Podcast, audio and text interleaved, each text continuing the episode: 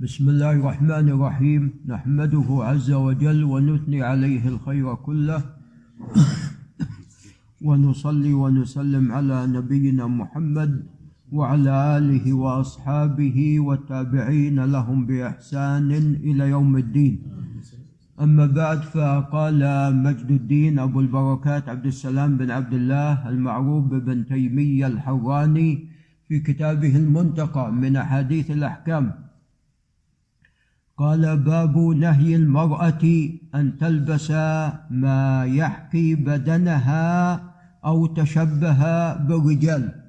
هذه الترجمة تضمنت مسألتين: المسألة الأولى وهي أنه لا يجوز للمرأة أن تلبس شيئا يبدي صدرها، ثدييها، عجيزتها، نعم، بحيث يكون اللباس واسع ولا يكون ضيقا، بحيث أن اللباس يكون واسعا ولا يكون ضيقا، لأنه عندما تلبس مثل هذا اللباس فإن هذا يدعو إلى الفتنة بهذه المرأة، لأن هذا اللباس يصور جسمها. نعم، جسمها وجسدها، يصور ثدييها، عجيزتها، نعم.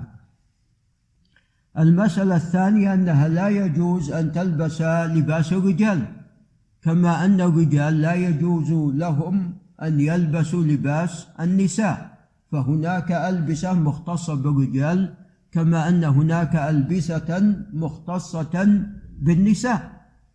قال: عن أسامة بن زيد رضي الله تعالى عنهما قال: كساني رسول الله صلى الله عليه وسلم قبطية كثيفة. قال: هذا لباس منسوب إلى القبط وهم أهل مصر. قال: كانت مما أهداها له دحية الكلبي. قال: فكسوتها امرأتي، فقال رسول الله صلى الله عليه وسلم: ما لك لا تلبس القبطية؟ فقلت: يا رسول الله، كسوتها امرأتي. فقال: مرها أن تجعل تحتها غلالة، مرها أن تجعل تحتها غلالة، والغلالة أي شعار، نعم، فإني أخاف أن تصف حجم عظامها، نعم، ولذا أمر أن تجعل تحتها غلالة حتى لا تصف عظامها ولا تصف جسدها. قال: رواه أحمد ولا بأس بإسناده. وتلاحظون أن الشرع لم يدع شيئا فيه مصلحة للناس إلا وأتى به، فالأشياء التي تصف المرأة جاء الشرع بالنهي عنها حتى تكون محفوظة ومستورة ومحتشمة ولا تفتن غيرها من الرجال، نعم.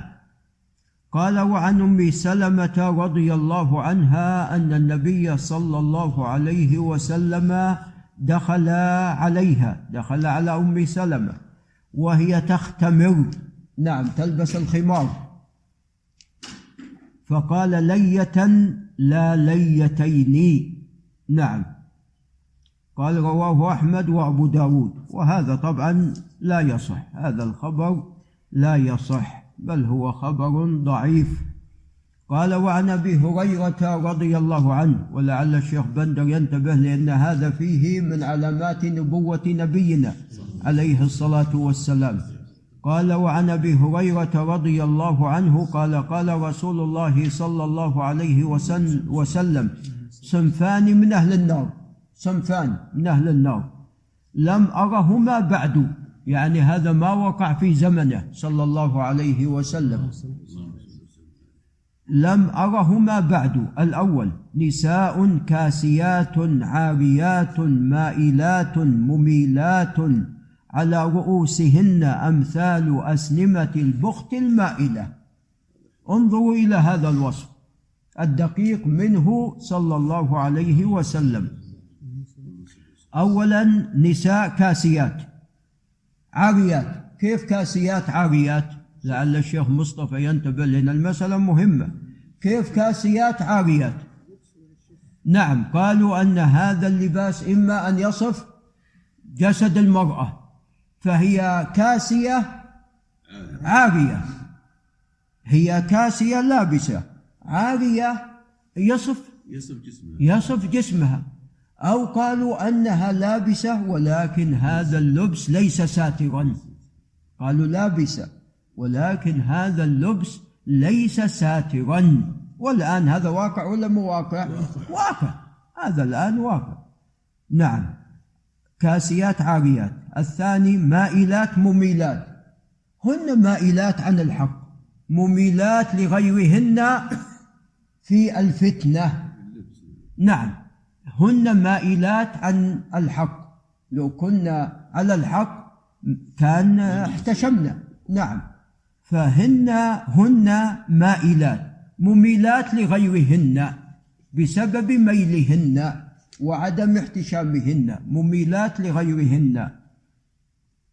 الأمر الثالث، على رؤوسهن أمثال أسنمة البخت المائلة، وهو ما يضعه النساء. نعم، نعم، أحسن، ما يضعه النساء على شعورهن، وهذا يعني وقع كما أخبر عنه عليه الصلاة والسلام. وشبه هذا الذي يضعن على رؤوسهن بأسنمة البخت المائلة. نعم، البخاتي هي الإبل التي لها ماذا؟ سنامين، الإبل التي لها سنامين، فشبههن بالسنامين. نعم، وذلك لما يضعن على رؤوسهن. ولذا أحيانا قد المرأة تلبس عبات وباينة هذه من ماذا؟ من خلفها، كأنها سنام. نعم، قال لا حول ولا قوة إلا بالله، لا يرين الجنة ولا يجدن ريحها، نعوذ بالله. ورجال، هذا الصنف الثاني، رجال، لعل أبو إبراهيم اثنيان ينتبه، ورجال معهم سياط كأذناب البقر يضربون بها الناس، هذا كناية عن أهل الظلم والشرطة الذين يظلمون الناس ويعذبونهم ويضربونهم، وهذا قد وقع، وهذا قد وقع منذ أزمان متطاولة.